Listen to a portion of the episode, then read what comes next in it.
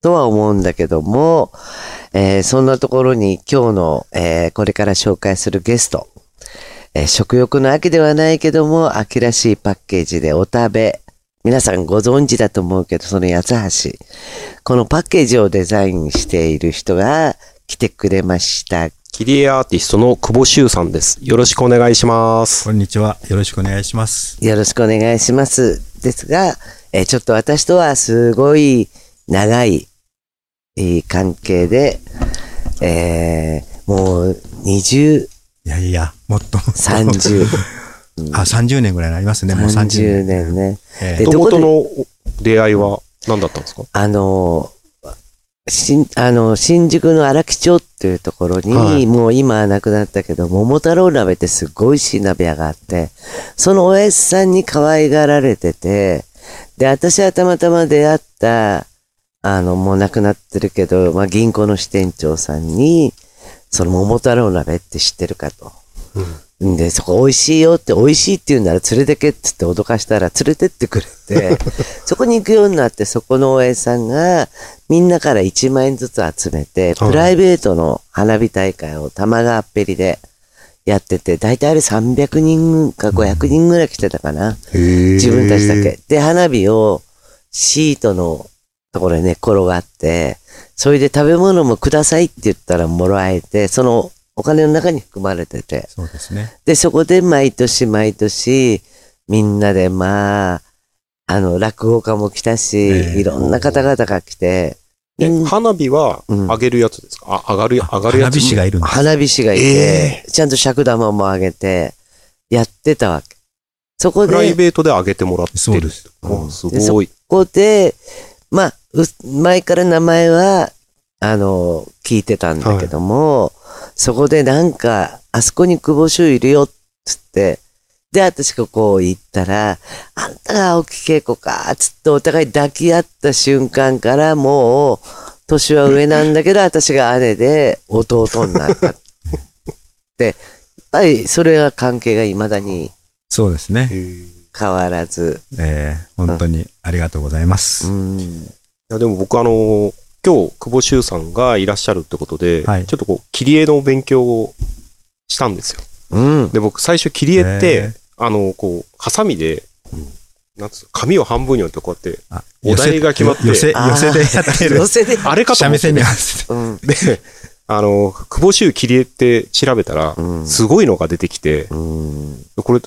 どうやってやってんのかなと思ったら、カカッターでやられるんですよねアートナイフ。っていうのでね、はいあの、ペンシル型の分で、はいなってて、先が、あの、ちょっと鋭角になっててそれでこう切っていくんです。それ一本で全てをやる。うんそれでもうなんか、何枚もこう、貼り合わ、色を貼り合わせたりするんそうですね。切り抜いて、えー、円なら円を、あ、花びらなら花びらの線を切り抜いて、それから裏から紙を当てていくという形で。そう、こう、ちょっと今皆さんにお見せできないんですけど、このお食べのパッケージも本当、今秋バージョンですよね。そうですね。年4回変わるそうで、本当素晴らしくてお土産にいただいたんですけど。あとこの袋あ、そう、もね。あとこの袋お食が、べの袋も、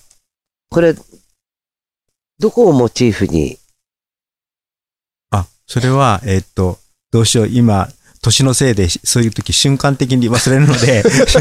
喋ってると思い出しますけど、えーっと、な何坂だったかな？あ、あもうち喋ってるうちに思い出したら言いますね。あの、でもこれすごく、あの、人気で、あの、これをお菓子を、お菓子が、あの、お食べを買うと、必ずこの袋が、えへえねでも外国人の方にも人気ありーそうありますね。ですもんね。この間も、うんえーあ、昨日ね、えー関西から戻ってきたんですけど、はい夜ね。やっぱり新幹線で外国の方がね、持ってらっしゃるとね。お土産になりますよね。はい。うんこれは。あと、修学生のね、あ修学旅行の、あの、中学生とか高校生がね、うん何十人かがそれ同じ袋を持って、プラットフォームにだらっと並んでると、おーっと嬉しくなって、おじいさんが作ったんだよって、あおおじさんかな、お兄さんが作ったとかね、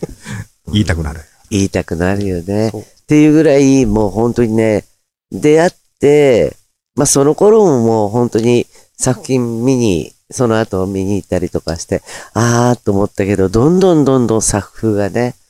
変わったり、あと緻密になってったりとはかしたり、で、そのうちに、どんどんその外務省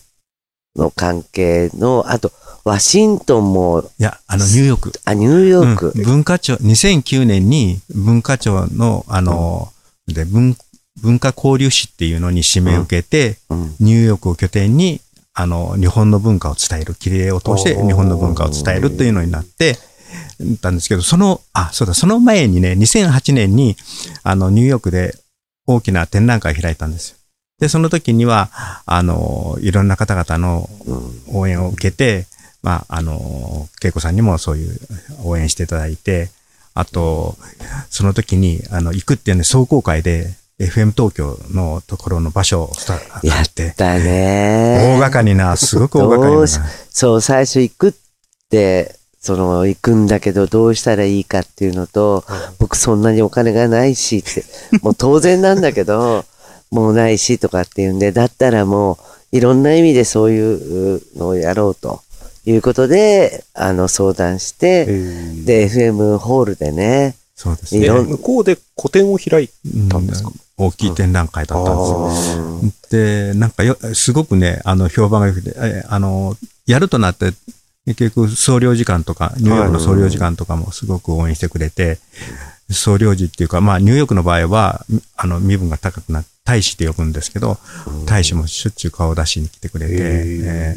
で、それが良かって、あ、うん。その時、あの、いろんな方にも来てもらって、で、で日本のマスメディアにもね、うんたくさあの、そのパーティーの時に来てもらって、あの、やっぱ記事にしてもらったり、あとなんかそうですね。民放にもちょこっと、出ましたね。あの、いろんな曲の、あの、ニューヨークから中継してもらったりもしたし。すっごいもう頑張れって言って、っていうとやっぱり、こう、切り絵画家がね、日本の。で、しかもこう、和紙っていうものを、ふんだんに取り入れて、それもしかも自分の絵に合わせてし、和紙を自分で染めてるわけよ。自分の家の屋上で。あ、そうなんあの人え何？紙も、うん。結構こだわってらっしゃる、そうですねこだわって。で、その紙も自分で色染めして、だから、他のとこから見てる人、あのおっさんマンションを見てると何やってる人なんだろうなっていうぐらい、なんかわかんないけど、紙染めて干してるおっさんがいるんだけど、そうやりながらそれを切って、貼り合わせてったりし、なんかして作っているっていう。切り絵師っていうのは、他にも日本にいらっしゃいまるんですか、す。最近ちょっとブームでね、まあ、一番増えてきだしたのは、僕はもう十何年前に NHK のあの、E テレビのはい。切り絵講座を、あの、3ヶ月間、よくありますよね、趣味ああ、の講座はい、趣味の。ああいうのでやったんですよ。はい。そっから切り絵人口がぐぐんと増えてきて、で、今はまたちょっと若い人たちが切り絵入りやすいので、あの、紙とナイフがあればできるので、あはいはで、そういう簡単なものとかもあれば、もう本当に今は若い人なんか髪の毛の線ぐらい細いの切ってね、やったりね、とにかく細かいのをすごくやる方も出てきたんですけど、僕の場合は、最初頃、この切り絵を始めた時は、本当にその、細かく切るのが切り絵だと思ってたんですけど、間違いじゃないんですけど、で、それをいつか芸術的な作品だ、になるようにしようと思ってた時に、あの、岡本太郎さんとかの出会いで、あこんな、あの、ただ細かく切ってるだけじゃダメだって言われて、はい。えーもっと芸術家、芸術的な作品にするには、もっといろんなことを勉強したり、いろんなことをしなきゃいけないし、君の作品から壊そうという気持ちも何にも見えないと。もっと冒険しろとか。はい。えーうん。でこれ、その切り絵の体験とかができる場所があって、あの、久保修さんのミュージアムがあるんですよ。そう。久保修ミュージアムって、切り絵ミュージアムですね。大阪の豊中市はい。の、えー、阪急の、とあの、豊中駅豊中駅、あの、宝塚線、宝塚うんを見に行く時の宝塚線っていうのがあるんですけど、うーんと梅田っていう大阪駅と梅田ってまあ一緒の土地なんですけど、はいそこから乗って14分のところにで、12月8日まで今5周年の展示会を、そうですね。あのーやられてるということで常設展としては、はい。あのーミュージアムの中に、え約10メートル、約じゃない、10メートルの長さの、えー、七十二項っていう作品があるんですね。これは1年間を1週間単位でき季節を表しているものなんですね。で、これをどうしても作りたいというのがもう十何年前からあって、で、えー2018年の10月1日このミュージアムオープンするのに向けて、それ作ったんですけど、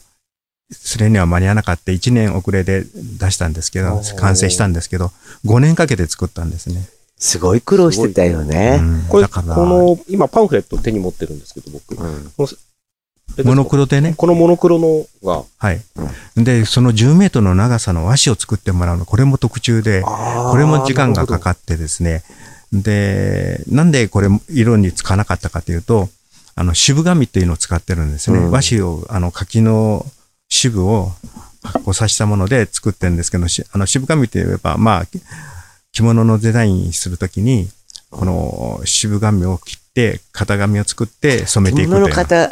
もともとそういう歴史があるんですけども、その渋紙を僕は使って、この渋紙は100年、200年と持つんですよ。びくともしないんです。まあ上下にもよるんですけど、それで僕はこれを作ろうと思った時は、今の人にも、僕が生きてる今の人たちにも伝えたいし、未来の人たちに伝えたいというのがあって、国内外の人に。だからまあ、僕が今72歳ですけど、30年、40年、50年、100年経った時に、今僕らがよく、わあ、すごいねっていう北斎、広島、はいはいうんああいう風に僕もなるんじゃないかなと自分では思っています。なきゃでもね、これ、すごすごい細かいんですよね。写真だけなんですけど、今。えそう。これも10メーターの作品を作るんだってもっと前から聞いてて、はどんなもんなんだろうって思いながらも、ずーっとこの10メーターの作品を作ってたわけではなくて、ちょっと作ってはまた違う作品を作って、もうちょっとやるんだって言って、で、なんかこう誘っても、うん、今日はこれをここまで仕上げるからってい。言って、乗ってる時にね、もうトコトコトコトコ作って、やっと完成した。そうです。だからこの10メートルの長さを、じゃあどういう風に展示しようかって。で、壁とかいろんなこと言ったんだけど、10メートルのもう絵巻風になってるので、じゃあやっぱガラスケースに入れて、ぐるりぐるりと周りを回って見てもらうのがいいだろう。じゃあ、ガラスケースを作ってくれるとこないかと。まあこういう時はすぐに恵子さんに連絡して、どっか知りませんかねって言ったら、なんかあの、しご親戚かなんかにガラス屋さんがいらっしゃって、うんあ、同級生。あ、同期者、ご親戚じゃなかったあ、です。同級生じゃないの。同マノさん級。生かな。あ、真野さんは飲み友達だあ、よね。飲み友達でしたあ、。酒場、酒場、酒場で30年以上前に出会った。そういう方多いですね。で、紹介して。うんだけど、その方が、いやー、東京でも探したくないし、どいろいろさ当たってくれたんですけど、結局、大阪に、あの、そういうことを、名乗りを上げてくれて、手を挙げてくれた方があって、で、まあそこで、これも特注の特注で作ってもらって、で、壁の面は、あの、額に入った作品を年に4回入れ替えるということで、はい。なるほど。えそれは四季によって入れ替える感じですか？そうですね。とか、あと食材をテーマにしたものとか、ああ、はい。あの、とにかくに、えー普通美術館でやるときもあるんですけど、その時なんでも大体200点ぐらいは出せるので、もっとあるんですけど、とにかく若い頃から、50歳過ぎたら美術館で展覧会できるような人間になりたいと、画家になりたいと思ってたんで、出会った頃は飲んだくれだったのにね。でも巨人個人でミュージアム持ってる人初めて会いましたからね。ああ。本当にね、亡くなってからだもんね。そうですよねね。言っていいのかわかんないけど、石原裕次郎も死んでからですから。亡くなってから。すごい人。そうん。う。だけど、本当私も、まあ、オープンして、間もない頃見に行ったけど、久保州ミュージアムって書いてあって、それ見ただけで、なんかこう、ジーンとなんか涙が、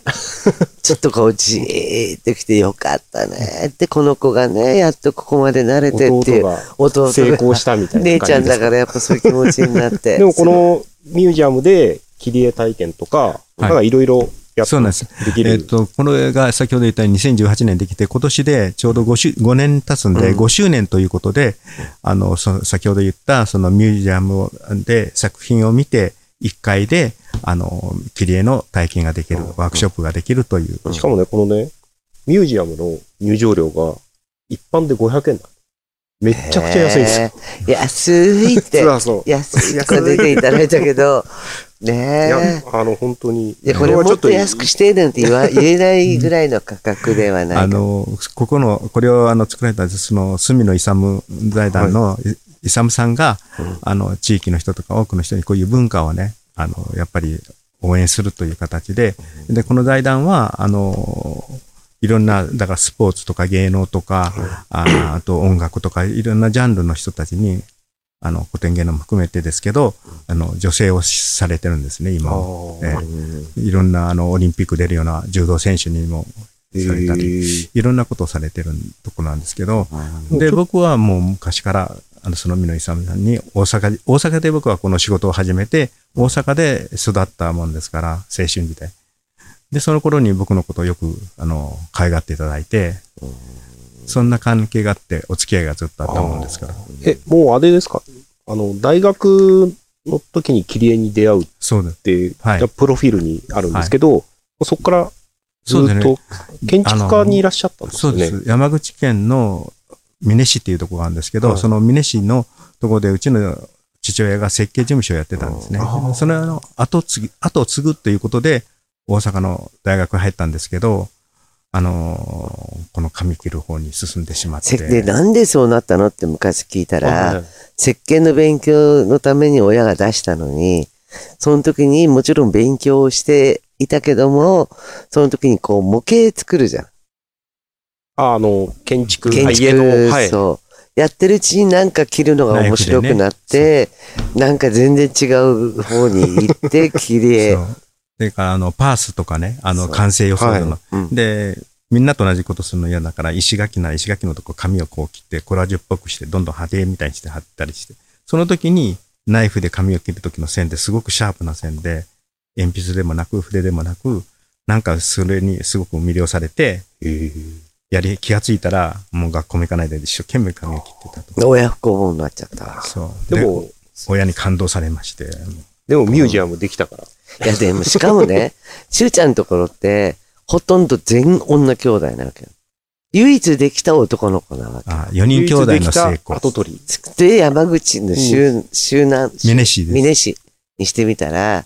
やっぱりほら、まあそういうところって、やっぱり長男とか男が後を継ぐっていうのが、ごく当たり前のことなのに、よしよしと思ってたらいつの間にか。綺麗にいっちゃったから、もうそれでもう大感動されちゃって、で、しかも兄弟たちにもう罵られて、あんたは何やってもう甘やかされてって、もうみんなに可愛い可愛いされたの、みんなにしてみたら親を裏切ってみたいに。裏切り者です。裏切り者。そ、それでも、それでもやっぱりやってることが、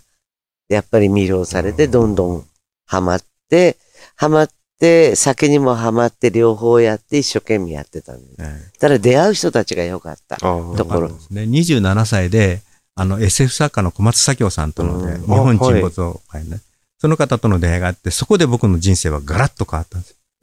やすごく、あの、素晴らしい人で、僕もあの、SF とか大好きだったんで、はい。まさか本当に会えるとは夢にもなくて、そこから、あの、いろんなことを僕にアドバイスしてくれたり、いろんな人をどんどん紹介してくれて、うん、会う相手が大きすぎて素晴らしい人で、僕のその若さではとてもなかなか話をしてても消化できないような話があって、まあ後にああいうことかな、こういうことかなとは思ったんですけあど、うはい。はい。ん。だから、それで、さっき言った岡本太郎さんも、あの、小松左京さんの友達で、で、その辺でいろんな人たちとの紹介されるんですけど、結構厳しい言葉が返ってきて、で、小松左京さんが、じゃあ、海外行ったことないんだ、一度行ってこいって言った国がスペインなんです。うん。で、そのスペイン行きがなかったらまた僕の今がないという、一年ほど行ってきて、しかもそのスペインの費用を全部小松先生がいろんな作家仲間とかいろんな人に声かけて、あの、出してくれたわけえ、スペインでは、あれですか？絵の勉強ですか？まあいろんんなものを見なて、見て。まあ遊学店、まあもちろんデッサン教室行ったり、でもね、一人のね、この男にね、出会って、あ、こいつと思った人に、いろんな人に声かけて、その当時何十年前？もうさ、いや、えっ、と今僕72だから、計算できないや。40年ぐらい。40年ぐらいそその当時にみんなからお金を集めてくれて、はい小松左京さんが、で、スペインに行くお金を集めて、それを出してくれたっていう、その出会いと、うんその応援っていうか、やっぱそれはすごいですね。えうん、やっぱ人との出会いがすごい。なかなか大事ですよねうんだからその当時、事務所に行った時にスペイン行く前にそういう話になって、いよいよ、あの、うん事務所から電話があって行ったら、そこに司馬遼太郎さんがおられたんですよ。んで、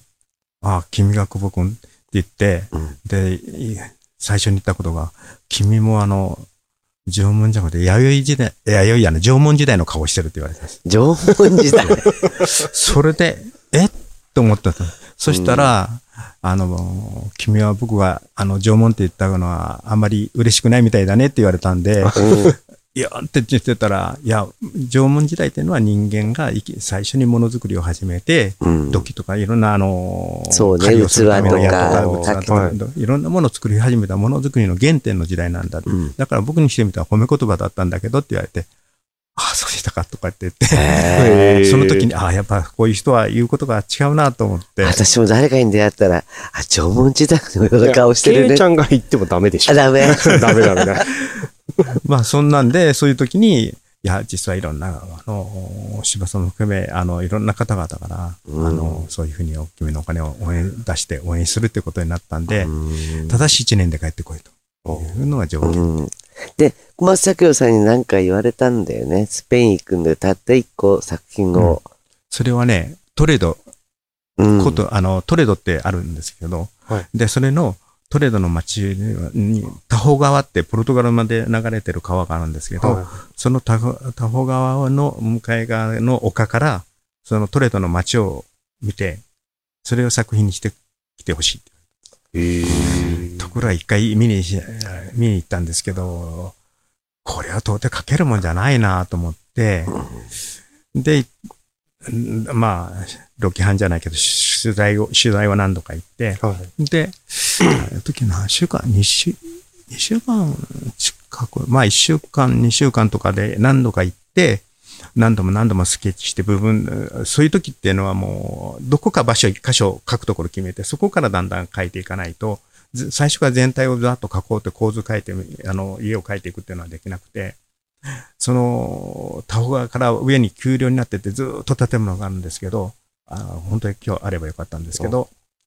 あの、もしこれを聞いていらっしゃる方は、僕のあの、ホームページとか作品を見ていただければ、はいネットで見れるかと思いますけど、そうですね。え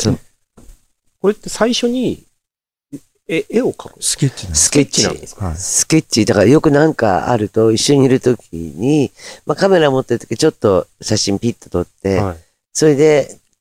場合もあるし、ちょっとスケッチしとこうって言って、それでパッパッパッパってして、それを、それを思い返してこれ作品にしようって言うと、そのスケッチを、スケッチを元にうん、そうです。切って切っていくっていう写真もね、撮らないことはないんですけど、写真で撮るとレンズは全部が映り込むんですよ。はいはい。んそうすると自分が何描きたかったか、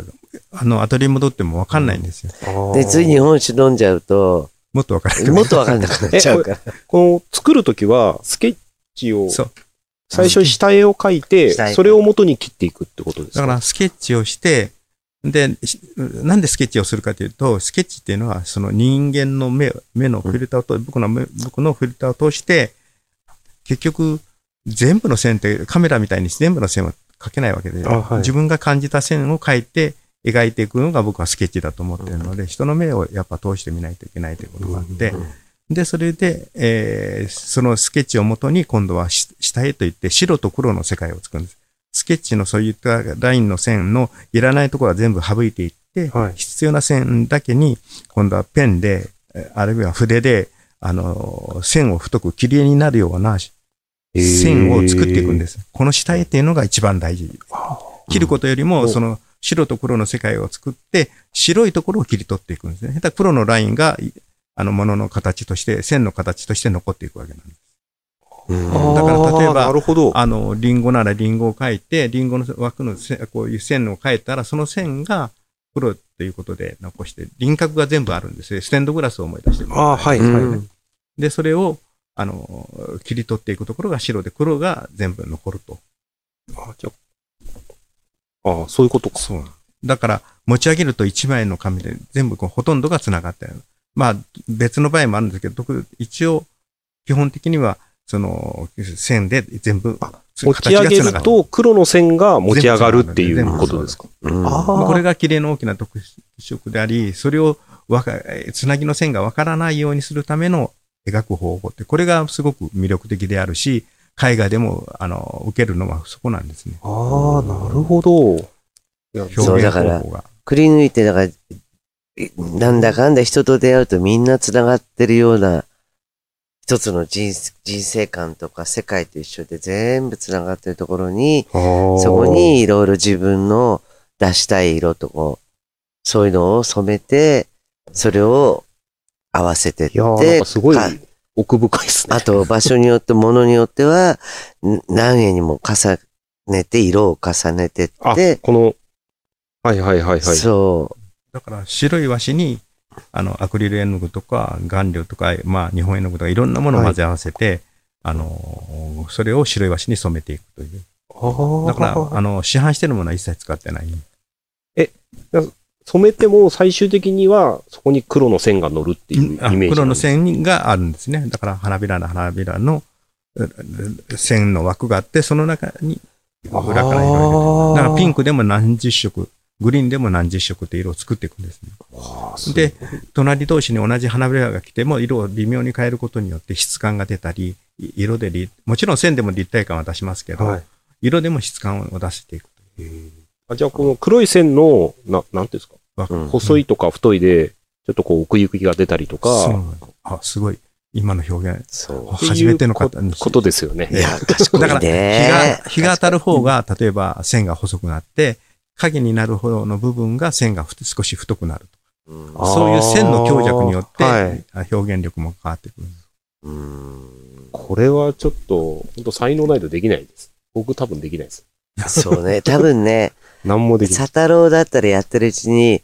あ、やっちゃったっつって線切っちゃう、ね。全全部線切っちゃう。切っちゃうね。でもね、僕もこれで52年間今年でやってるんですようん。だから52年間やってるので、まあ最初頃はね、失敗もあったり、なんだりも、失敗っていうのは切る失敗もあったりいろいろしたんですけど、最近よく聞かれる失敗しませんかって言って、私は失敗しませんっていうか、なんか、なんか映画のドラマの、ドドラマのセリフみたいなこと言ってるんですけど、でもそれはなんでかというと、その主体をきっちり書くんですよ。小さくても大きくてもその作品に対しての。で、それをきっちり書いてると、もう極端な話は、その、あの、音楽を聴きながらでも、とにかく白いところを切って、切り抜いていけばいいわけなんですけど、うんそれを作る元の下絵。なんとも言うんですけど、この下絵に、あの、若い人にでも言うんですけど、下絵に時間をかけなさいよって言うんですけどもね。切る技術よりも下絵の方がだだ大事っていうか、、はい。あれなんだ。僕はそう思ってます。うんでも確かに下絵とかその構造がきちっとできてなかったら、うんやっぱり一つのこういう作品、あの、はいここに、あの、秋のお食べ、生八つ橋、後で食べようにあるけど、これも階段も一つすごいんですよ、一つこれ。色合いもそう言われてみると。もう全部違うし、この人の階段のところのマス、はい。石段のマス一つ一つも大きさも違って表情も違って、一つ一つが全部違っていくから。やっぱこれをきちっとね、はい下絵を。だからかそういうのを含めて、うんその、今、さっき言った12月の18日まで、縦が1メートル、横が2メートルの、いあの、1年間で、いあ前、四季応じて、1点ずつこう入れ替えして、まあ、ち、あの、壁にかかってる作品のいろいろ変えるんですけど、それを今回は、あの、12月18日まで、4点、一度に一つの壁に。もう今現在開今飾催ってありました。中で、僕も初めて見ました、4点。すごい。いや誰が作ったんだろうと思うぐらい。これ、これでも、こうやってお話聞かせていただくと、ち見に行ょっと。実際に見たいですよね。ね写真じゃなくて。うん写真とぜひ行かってください画面とかじゃなくて。大阪、大阪にじゃあ飲み、飲みながら、飲み、はいあの、いい、あの、焼き鳥屋さんもありますし、ああの、ミュージアムの近くにうん、あの、言っていい店の名前、うん。秋山っていうね、あの、和食の店があるんだけど、へランチも素晴らしいし、うん。夜はまた素晴らしいですいけど。じゃあぜひ、はい。なんか、だから大忙阪に行っしくなってミュージアム見てで、、夜飲んでで、次の日に、あの、軽くちょっと遅めのゴルフやって、そのまんま夜帰ってくると。もう一回飲んで泊まって帰ってきた方が早そうです。まあ、2でも泊3日ぐらいで。その、あの、ミュージアム行くまでの間にうん、えー飛びうどんとかね、なんか空飛ぶうどん？空飛ぶうどんとかね、なんか、え？いろんなお店が結構あるんで、ちょっとその辺も歩くのも面白いかもですね。空だからアートを鑑賞して、その後はちょっと食の方に行くっていうのも。あどこ前、だから大阪行った時もね、あ、大阪行った時かな。まあ一緒に、まあ、展示会京都もありましたね。行ったんだけど、で、もう夜待ち合わせして、